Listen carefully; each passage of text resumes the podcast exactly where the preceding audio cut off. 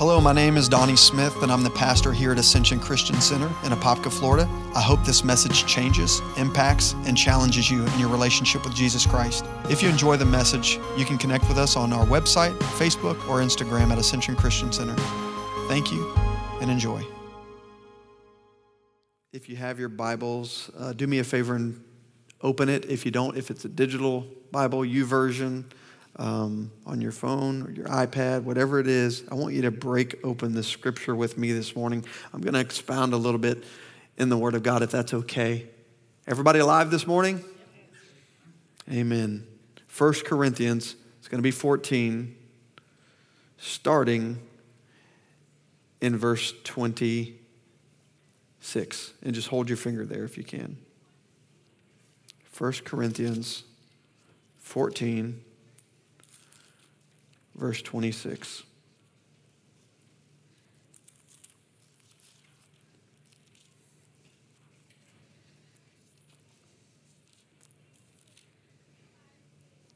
Going to be quite a bit of scripture reading this morning, and I feel it's going to be necessary simply because um, what I'm going to teach slash preach on is a, a, a, bit controversial, and I would say the church at large, for the greater part tends to stay away from these topics for clear reasons. Um, it can obviously make a church really weird, not spiritual, but weird. Everybody say weird. Ever seen these kind of movements that, um, and I'm okay with falling down under the power of God and people shaking, but they better wake up changed. Do not wake up the same.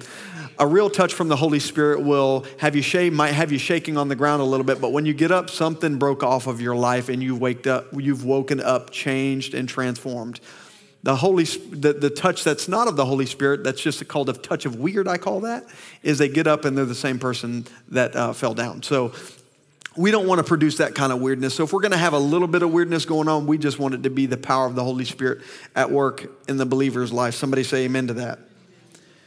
You know before i get into this uh, scripture i have a question i want to ask I, I wonder if we put away all of our dispositions, all of our experiences, all of our church going experiences, the way that we've seen church conducted over the years, and we simply broke open the Bible as a church and read the Bible and actually did what the Bible did and conduct services the way the, the book of Acts did.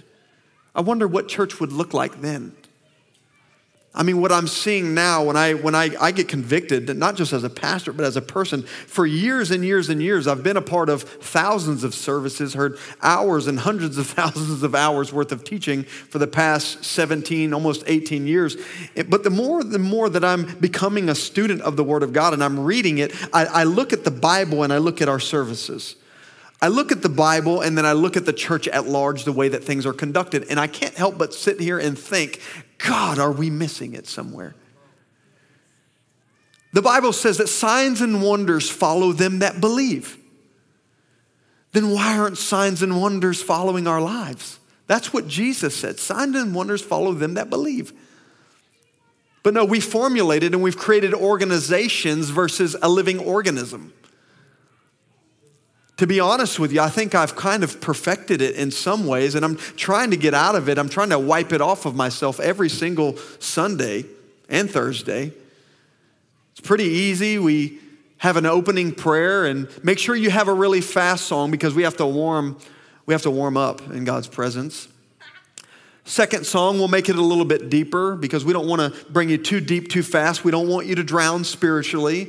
In that third song, we're going to make it really deep and we're going to end it with a nice exhortation. Going to have a great pompous message. Make sure it's 25 minutes long. If you go over 35 minutes, bellies start getting a little hungry. So we got to make sure everybody gets released on time. Make sure that is at about 77 degrees. 78 is a little hot for me. And for those of you who really like it cold, we'll make it 76 degrees. We formulated all these different procedures and protocols throughout the church to fit whatever we call religion. And then we call it having an experience with God. But the more and more I'm reading through the Bible, I'm getting disturbed because I'm not seeing the results that the Bible is talking a believer should produce. There's one place in the Bible I want to read to you, and it's found in 1 Corinthians chapter 14, verse 26 through 33. And it's the only place in the New Testament, without question, that actually the heading says order in church meetings. The order. Everybody say order. God is a God of order. There is an order in church meetings. And I want to read this to you, and I'm going to read it both in the New King James Version and the Message Bible. I hope that those who like teachings get something out of this, but those who like preaching, I'll get to that in just a minute, and hopefully we'll have a little bit of both. And it says this How is it then, brethren, whenever you come together, each of you has a psalm? Did it say one of you? Each of you has a psalm, has a teaching. Everybody say each of you has a teaching, has a tongue, has a revelation, has an interpretation. But let all things be done for edification. If anyone speaks in tongues, let there be two or th- at the most three, each in turn, and let one interpret. But if there is no interpret- interpreter, let them keep silent in the church. And let, let him speak to himself and to God. Let two or three prophets speak. In other words, the people who are speaking on the behalf of God and let the others judge. But if anything is revealed to another who stands by, let the preacher shut up. Let the preacher keep silent. If you see that in a church, you're going to have the security throw the person out. If another is revealed by someone sitting by, and I'm, when I read it in the Message Bible, hopefully it'll be a little bit more clear. For you can all prophesy. Everybody say, I can prophesy. We're going to do some prophetic declarations this morning, one by one, that all may learn and be encouraged. Do you see that there? Someone may have got a little something out of the exhortation portion of the service when I was speaking, when I was praying, when we were doing some prophetic declaration, when we were praying for healing, and then Moses comes up because something was revealed to someone standing by. Do you see that? For God is not the author of confusion, but of peace and in all the churches of the saints. Now, I'm going to read the message Bible. Just bear with me. I'm going to be a little bit laborious this morning. Here's Paul's command. Now, watch this. He does it's not a suggestion here. He says, So here's what I want you to do. Here's what I want you to do when you gather for worship. Each of you be prepared with something that will be useful for all. In other words, when we come to church, we're not supposed to just come to receive the word. He's saying, don't just come ready to hear a little message to encourage you in your life. He's saying, come prepared. Come prepared, Marty. Come prepared, Kelly. Come prepared with a word, Mo. Come prepared to bring something to the table that can edify the church as a body of believers. Amen? Each of you, everybody say each, be prepared with something that will be useful for all. Sing a hymn, teach a lesson, tell a story, lead a prayer, provide an insight. If prayers are offered in tongues, two or three is the limit. And then only if someone is present who can interpret what you're saying. Otherwise, Keep it between you and God. Somebody say, don't get weird. I try when I pray in the spirit or what they call praying in tongues, I try to keep it low so it doesn't, so I'm fulfilling kind of this scripture here, if you notice. And no more than two or three speakers at a meeting with the rest of you listening and taking it to heart. Take your turn. Now, watch this. Read the next verse for me. Is it up here on the screen? Where's it at? I got to read it. Okay. I thought it was there. If prayers are offered in tongues, and it says, Otherwise, keep it between you and God and yourself, and no more than two or three speakers at a meeting with the rest of you listening and taking it to heart. Take your turn. No one person taking over. Everybody say, no one person taking it over. Now, does that look like the modern day church today?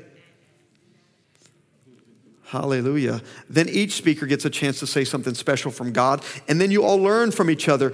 If you choose to speak, you're also responsible for when and how you speak.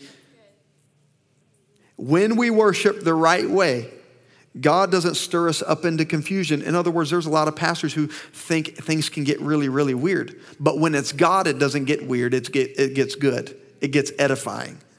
So then everybody gets edified he brings us into harmony. And watch what Paul says. This goes for all the churches. Everybody say, all the churches. And then there's a dash and it says, no exceptions. In other words, you are not prohibited to conduct churches or services outside of these lines other than a unified body that's included because All of us are some of him, and none of us are all of him. That's why the Bible declares that we are the body of Christ. There's a hand in here. I'm sure there's a neck in here. They would consider me the neck because I kind of help turn the church a little bit. There's a leg, there's a foot in here. Everybody has their own giftings in God that contribute to the fullness of the Godhead, which is Jesus Christ. Amen? So we all have our own gifts and strengths to add edification to the body. Everybody say, I have a gift. We talked about gifts last week. If you didn't get that message, I encourage you to go on podcast and get it or simply stream it online on Facebook. But it's amazing because here's what I've been thinking lately God is far too big to be restricted in moving through one or just a few people. God is much, much bigger than that. The God of the universe, the God who hung the stars and named them all, the God who knows every hair on your head and they are numbered, the God who created and gave you strategic you know, uh, um, fingerprints and it's different than everyone else's. The God who made your facial features different than everybody else in the world. You're not duplicated whatsoever. God created you intricately. That's a pretty big God to make, to, to kind of invest that kind of detail in his creation. If he's that big, then how can God be limited through one vessel in a service? Anytime I've ever seen revival, it's, it's been it's moved through, it's been through a many membered body, not through a one man show. And so we've been talking about what reaching forward is all about, which is one of our visions for the church. And one of our visions is to be a many membered body. What does that mean? It's a spiritual way of saying we want God to use you as well as he uses me. And we want everybody to bring their gifting, their talent, their skill, their anointing. That's a spiritual word. Their anointing. In other words, an anointing is what a certain thing that God puts on you that you can do that thing better than anyone else, not because you're necessarily skilled more than them, but God anointed you particularly to do a certain something, whatever that might be. Amen? But he's far too big to be restrained in just Donnie Smith or just Moses Reyes or, or Matt or Kelly or Melanie or my wife. Amen? It's because God wants us to be partakers of his divine nature. He wants to move through each and every one of us. And you know why I think that God created it that way? It's that so we wouldn't get arrogant. It's so that we wouldn't become prideful in being used by him exclusively. This is why a lot of pastors fall because they fall under the pressure of performing because God only uses them. Pride has a way of blinding you and causing you to fall into a pit. But when a, a church or an organization is wor- working with the Holy Spirit and He's moving through a many membered body, no one person gets the credit, but only Jesus gets glorified. That was a place where you should have clapped. Only Jesus should be glorified. No man, no woman, no manifestation, no music. Sorry, Matt, Kelly, and Melanie nothing be glorified, only Jesus. And that's his goal. And there's a few different points um, that I want to make, but before I do, again, I said I was going to be a little bit laborious, but after I read this portion of scripture, then we're going to dive into this teaching. Can everybody hang in with me? And you're not going to have to go here, but it's found in 1 Corinthians 12, and it talks about the gifts of the Holy Spirit. We just read a portion of the Bible that talks about how we're supposed to be an inclusive body. We're supposed to include everybody. Everybody say, I'm included. You're included. Now, watch this 1 Corinthians 12, verse 1 through 11. Are you going to have that up on the screen for me, or do we not have that? We're going to talk after service. I'm just kidding. I'm just kidding. I'm totally kidding. I'm totally kidding. You can go there for, refer- for your own references at your own time, or you can just write it down. I'd like you to read it at some point. If you consider yourself a member here, we don't have membership classes. Somebody asked me, How do I become a member here? And you know what I told them? Just come again. just keep showing up if you want to be a member here. I don't give you member numbers and I don't track your giving records and all of that good stuff. I don't personally, our system does. Just keep coming. Look at somebody and say, Keep coming. Now, concerning spiritual gifts, brethren, I do not want you to be ignorant. Look at somebody and say, Don't be ignorant. Don't be ignorant. You know that you were Gentiles carried away uh, by these dumb idols, however you were led. Therefore, I make known to you that no one speaking by the Spirit of God calls Jesus accursed, and no one can say that Jesus is Lord except by the Holy Spirit. There, I, there are diversities of, of gifts, but the same Holy Spirit. Okay? Everybody say the same Holy Spirit. There's no second, third cousin of the Holy Spirit. There's only one Holy Spirit Father, Son, Holy Spirit. Say, Holy Spirit. Holy Spirit. There are differences of ministries, but the same Lord. There are, there are diversities of activities, but the same God who works all in all. But the manifestation of the Spirit is given to each one for the profit of all. Now, here are all nine gifts of the Holy Spirit. Everybody say there's nine. There's nine gifts of the Holy Spirit. For to one is given the word of wisdom through the Spirit, to another, the word of knowledge through the same Spirit, to another, faith by the same Spirit, to another, gifts of healings by the same Spirit, to another, working of miracles, to another, prophecy, to another, discerning of spirits, to another, different kinds of tongues and interpretation of tongues. But the same Holy Spirit works all these things, distributing each to each one as God wills, He wills. First one I want to quickly talk about, and I'm going to briefly run through these okay? And we're gonna go somewhere and we're gonna have some fun. That was the introduction, okay? Everybody breathe deep. okay, no more long reading. The first one is word of wisdom. When you see this in operation, and you probably didn't know that this was a gift on your life, but have you ever thought to yourself when someone explained a problem to you and it was just like a light bulb and it came very naturally and you know how to solve that problem and you wonder to yourself, why doesn't this person get it? Am I the only one who has felt that way? Word of wisdom gives you strategy or wisdom to do something that would produce a godlike outcome. That's called the word of wisdom. It's not just being a smart person. This is a gift that God puts in an, in, in an individual that gives them the wisdom to do what God would call them to do. The word of knowledge. How many know what the word of knowledge is? The other day, um, Joel came up and grabbed the microphone and he said, I feel, I'm feeling pain in my right leg is there anyone in here who has an issue with their leg? I'm just being elementary to some of you who don't understand what, what, what these specific gifts mean. Word of knowledge is knowing that someone is uh, struggling with something in their body and you can call it out. There's somebody in here who's feeling pain in their right leg. That is a word of knowledge, okay? God gives you a supernatural understanding to know that there's someone in the room struggling with something. Amen? Faith. We're not talking about just um, a regular faith. We're talking about a mountain moving faith. That's the third gift that God's Spirit gives to us. It's the innate ability to be able to believe something that looks impossible in the natural. That's what faith is. Gifts of healing, number four. Gifts of healing is pretty clear. You see lots of healing evangelists. Some are unequivocally real and organic and amazing, and some they're operating on some other stuff. But this gift right here, gift of healing, is God's anointing on an individual's life to deal with sick people and to call those things that be not as though they were, and they see results. They can lay hands on someone and cancer will leave. Amen?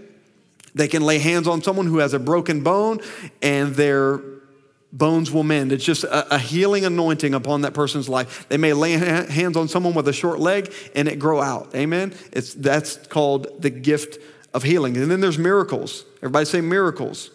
Miracles is what it is. Then there's the gift of prophecy. Prophecy is the ability to be able to hear God's voice and be able to declare it. Have you ever seen someone in a church service or a man or a woman of God saying, I hear the Lord saying this? That is the gift of prophecy. And the secondary part of that is someone who declares the word boldly. That's what prophecy means. Someone who has the ability to communicate the word of God powerfully with conviction. That's prophecy. Number seven is discerning of spirits. Have you ever been around someone who you just know you get that ick feeling? You guys know what I'm talking about? You go around someone with your kids and you're like, I would never leave my kid with you. You're discerning a spirit, discerning of spirits. You understand what's operating behind an individual. It's a discernment that you have. I call it your knower. There's some people who have more of a discerning of spirits gift than others. Some people don't discern much. You ever get that feeling like you're like, how can you not see this in this person? That's because they don't have the gift of discerning of spirits, and you do. It's a gift, though, that God gives you. Anybody resonating with any of these gifts or see yourself somewhere in here? God given gifts, there's, there's two more. There's tongues, and then there is interpretation of tongues. It's the ability to be able to pray or speak in a heavenly language that God divinely has given you through the baptism of the Holy Spirit. I don't have time to get into the baptism of the Holy Spirit today, but we will here pretty soon. And then there's the interpretation of tongues. To be honest with you, I've never operated in the ninth one, which is the interpretation of the tongues, being able to interpret that heavenly language for someone. I want to minister this morning from a subject called Awaken What's in You. Everybody say, Awaken what's in you. I want you to look at one of your neighbors and I want you to say, Awaken what's in you.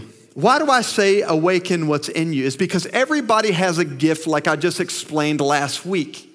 But some people's gifts are more dormant than others. But everybody has a gift that God has put in them strategically to be used for the edification of the church. What does the edif- what does edify mean? Somebody say, what does edify mean? It means to build up. It means to strengthen. It means to encourage someone or a church body.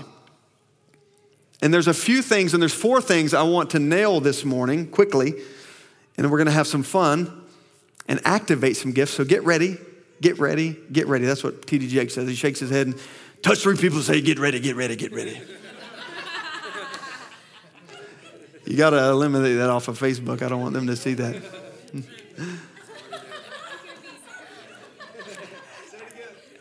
I'm not going to do it again. I can do it much better. I was being very mild. Touch three people, say, Get ready, get ready, get ready. there's four things that will help awaken, that will help awaken this gift that God has put in you.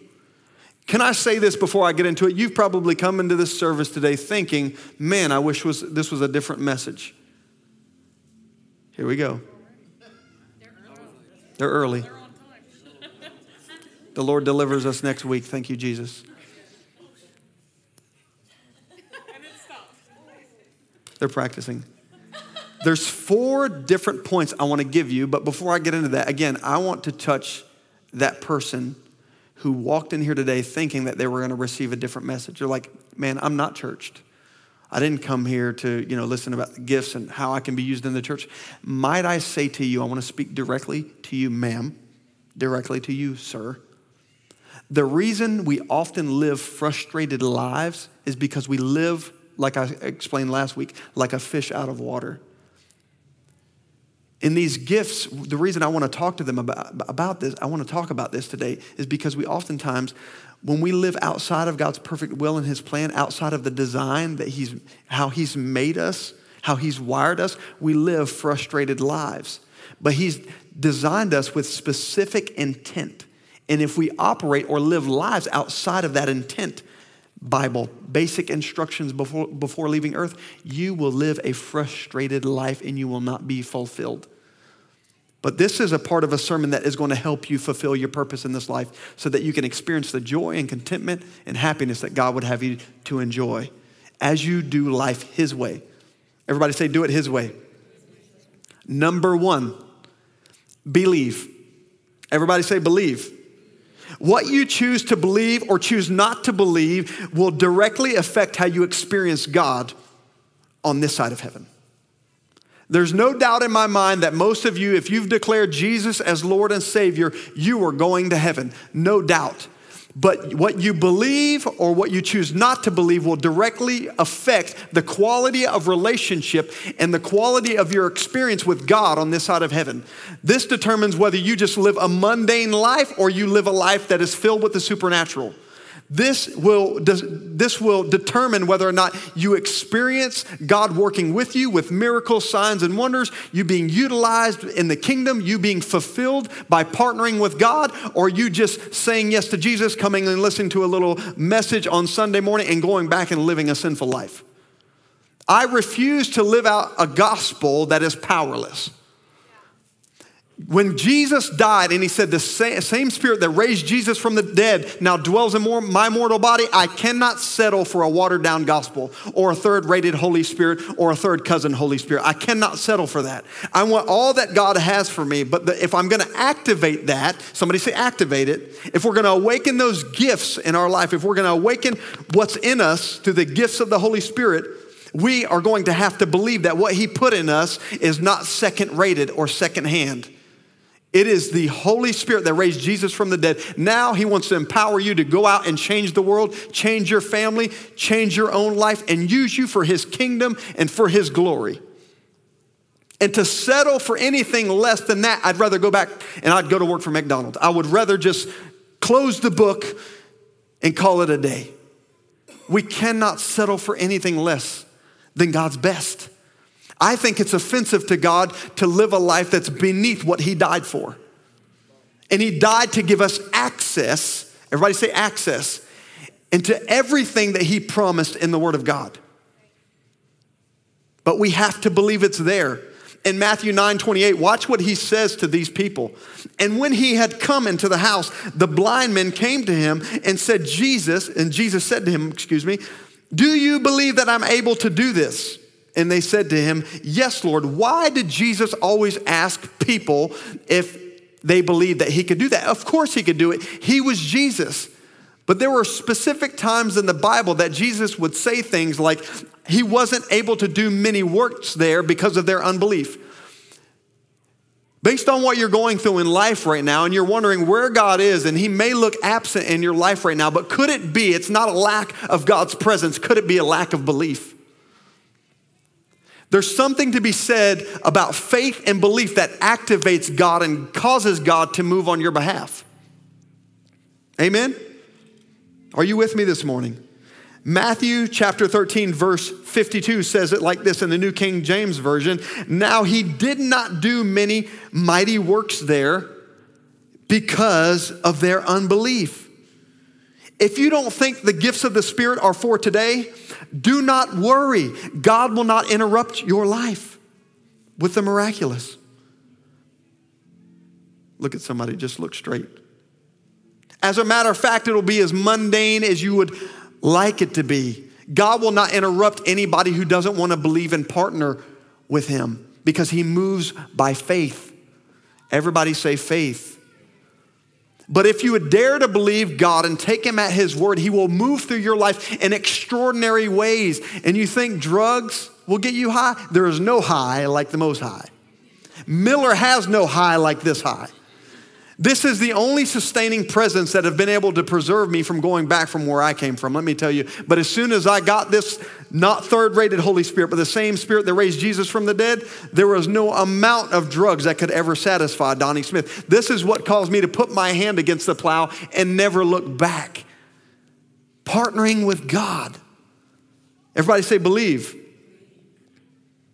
And if you really think about who God chose to build his kingdom, it will actually stagger the imagination. And I was thinking about this yesterday. You know, most churches require, you know, you to go to seminary before you become a minister. They require you to do two years as an associate pastor and further your education. They want you to get more degrees than the thermometer. And then, just maybe, if you're able to really move a crowd and communicate the Word of God and be a student of the Word, we might consider you as the pastor of this church. But Jesus didn't choose that way. As a matter of fact, He chose uneducated men, He chose fishermen. He chose singers. He, he, he chose zealots. They were religious uh, zealots of that day. I'll, I'll explain that later. But anyway, John was a religious zealot. Farmers, fishermen, he chose people this kind of way. He, he, maybe it was something in God's uh, divine wisdom that, that maybe their education would have tainted them and maybe affected their faith in him. But there was one requirement that God had for you to become a minister and on his board of directors, the 12 apostles, namely. You must be a believer. You must have Faith. You'd be surprised at the ministers I meet that have no faith.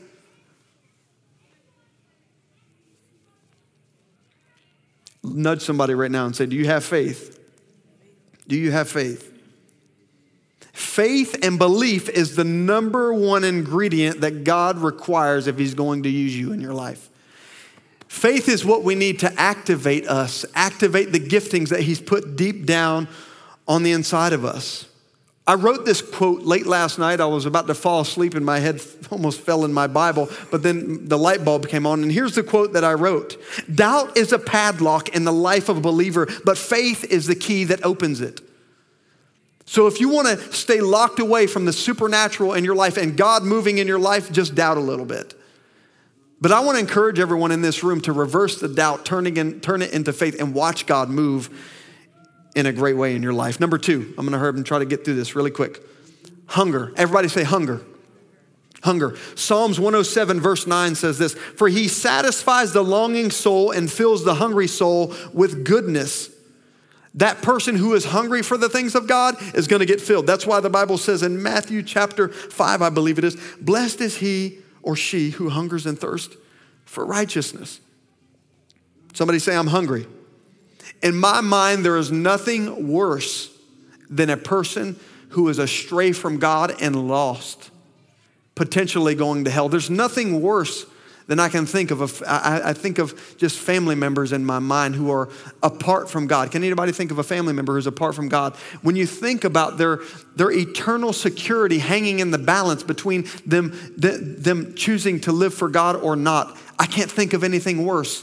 But do you know what second place for me?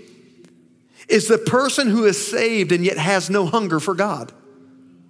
Hunger stirs up what's on the inside of you. Belief and faith stirs up what's on the inside of you. Spiritual hunger is a sign that you're spiritually healthy. Somebody say, I'm healthy. It's a sign that you're healthy. It's the same in the natural as it is in the spirit. The past few days, my daughter Zoe has been throwing her cereal off the tray. Bananas are stuck on the wall what is she on the brat diet? The bananas, rice, whatever. Everybody know what the brat diet is. If you're a mom, you know what I'm talking about. Well, it's like uh, you're putting food into a machine. It's just like throwing it right back at you. It's like reverberating, you know. If you're a good parent, the first thing in your mind when your child is not hungry, your red flags go off, right? Your red flag gets waved because you know that this is not normal. It's the same way in the spirit. When we walk into this room and you see hungry people, it's not that we're weird, it's because we're hungry. As a matter of fact, it's weird not to be hungry. It's a sign that there's something wrong in our spirit, man, when we're not hungry and thirsting for the things after God. Amen? My mom is currently in the hospital, and so I've been up several times throughout the week they finally found out some issues with her that we're certainly going to be praying about. Wasn't good news by, by any stretch, but we also know that we serve a miracle working God. So if you would continue to pray for her. So she had a couple of minor surgeries this past week, and so I made it my aim to run up there. I was working right down the road, as the church is right down the road. The new location is right down the road from the Florida hospital. It's only about five minutes away. And so I rushed up there right after the surgery. They made an incision and uh, did a biopsy. And to my surprise, she, she comes out of surgery. And the first thing, I guess it shouldn't have been a surprise, the first thing she asked for was food. And when she said that, it wasn't very long before I left because I knew she was okay because she was hungry because hunger is a good thing. If, if she wasn't hungry or she was, you know, that, that's a sign to me that there's something wrong. But when she wakes up out of that induced comatose state and she talks about Chipotle and her vinaigrette, I, I know without a shadow of a doubt my mom's gonna make it through this and she's gonna be okay. She's hungry in a life of a believer, when I see that they're hungry for the things of God, it is a sign to me that you're on the right track. No matter what you're going through, no matter what mountain you're facing, no matter how big of a difficulty you're facing right now, if you can manage to hunger for the things of God, I can tell you right now that is a sure sign that you're well on your way. There's a story in Matthew of this, this woman who had a daughter with, an, uh, with a, a, a, she was possessed she was bound by a certain spirit. And, and I want to read it, but I don't really have the time to. It's sitting in front of me. But just to kind of brief you on it, she comes to Jesus and says, Lord, will you deliver my daughter? And this is what Jesus says to her I'm called to the house of Israel. She was of a mixed race, she was a Gentile. And he says, I'm called to the people of Israel. Please don't bother me with your problems. If they had Facebook Live back then, they would have recorded Jesus' response because he ends up calling her a dog. He says, The master doesn't give his food to dogs, it's for the house of Israel. And her response is this Yes, master, but even the dogs eat the crumbs from the master's table. If this woman was not hungry for the more of God, she would have missed her blessing. What does that say to us today?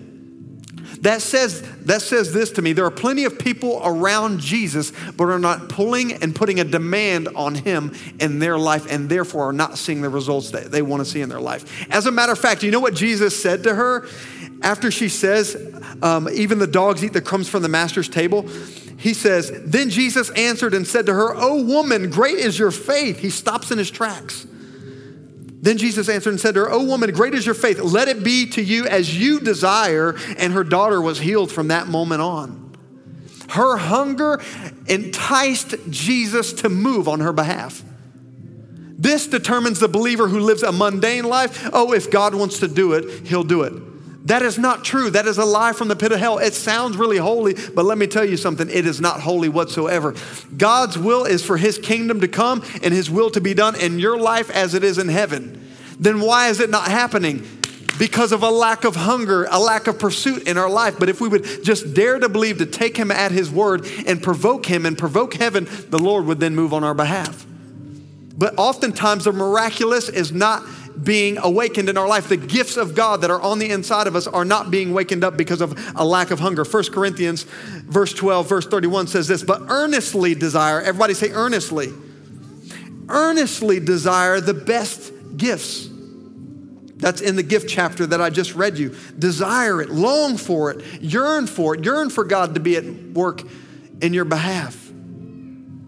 You will only get filled to the degree that you are hungry for God no more and no less. How filled do you want to be? Number three, and I'll close right after this stir the gift.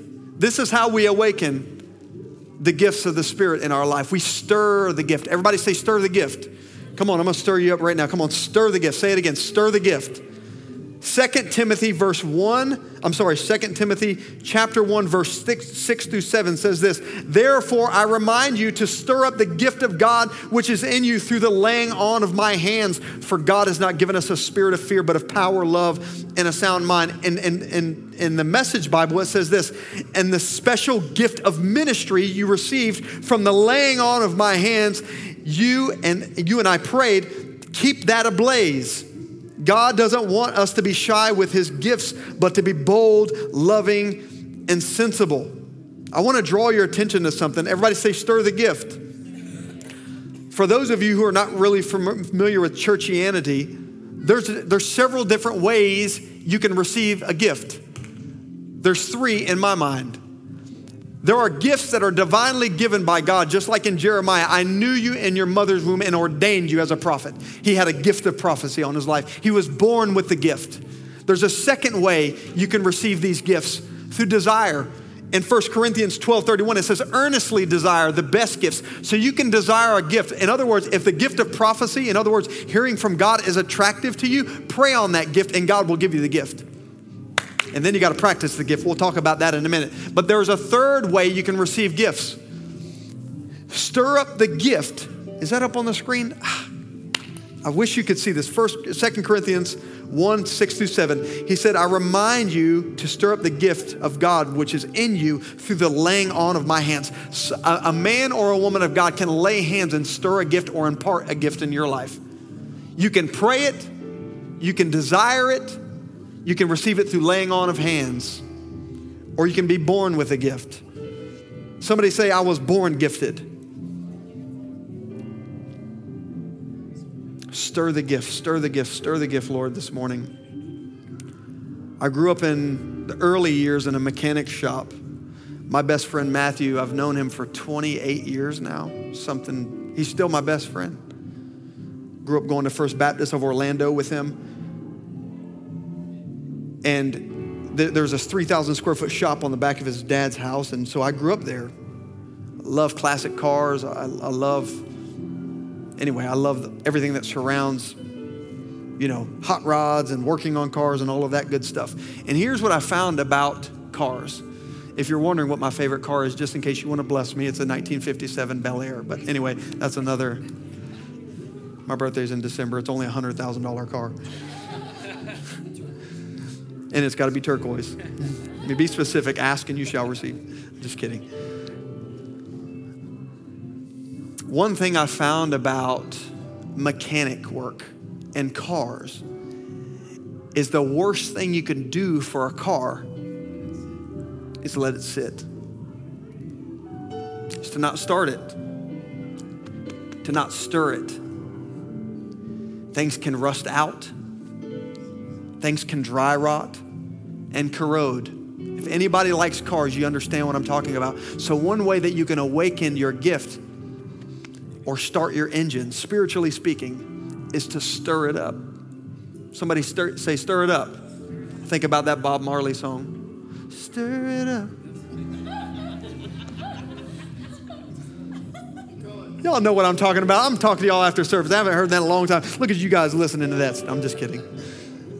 You have to stir the gift of God. You know what Smith Wigglesworth said?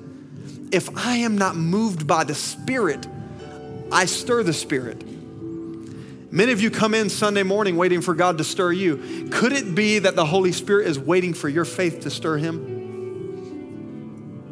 When I'm pacing, and I always tell you guys this, when I'm up here, I'm stirring Him up. If you're not gonna move me this morning, I'm gonna move you with my love. I'm gonna move you with my faith. I'm gonna move you with my prayers. I'm gonna move you with my desires. Stir the gift. Stir the gift. Thanks so much for joining us. We hope this message impacted you today. If you'd like to support Ascension Christian Center, simply go to ascensionchristiancenter.com and click the Give tab or text ACCFL to 77977. Interested in hearing more? Check back weekly for new messages. Have a great day.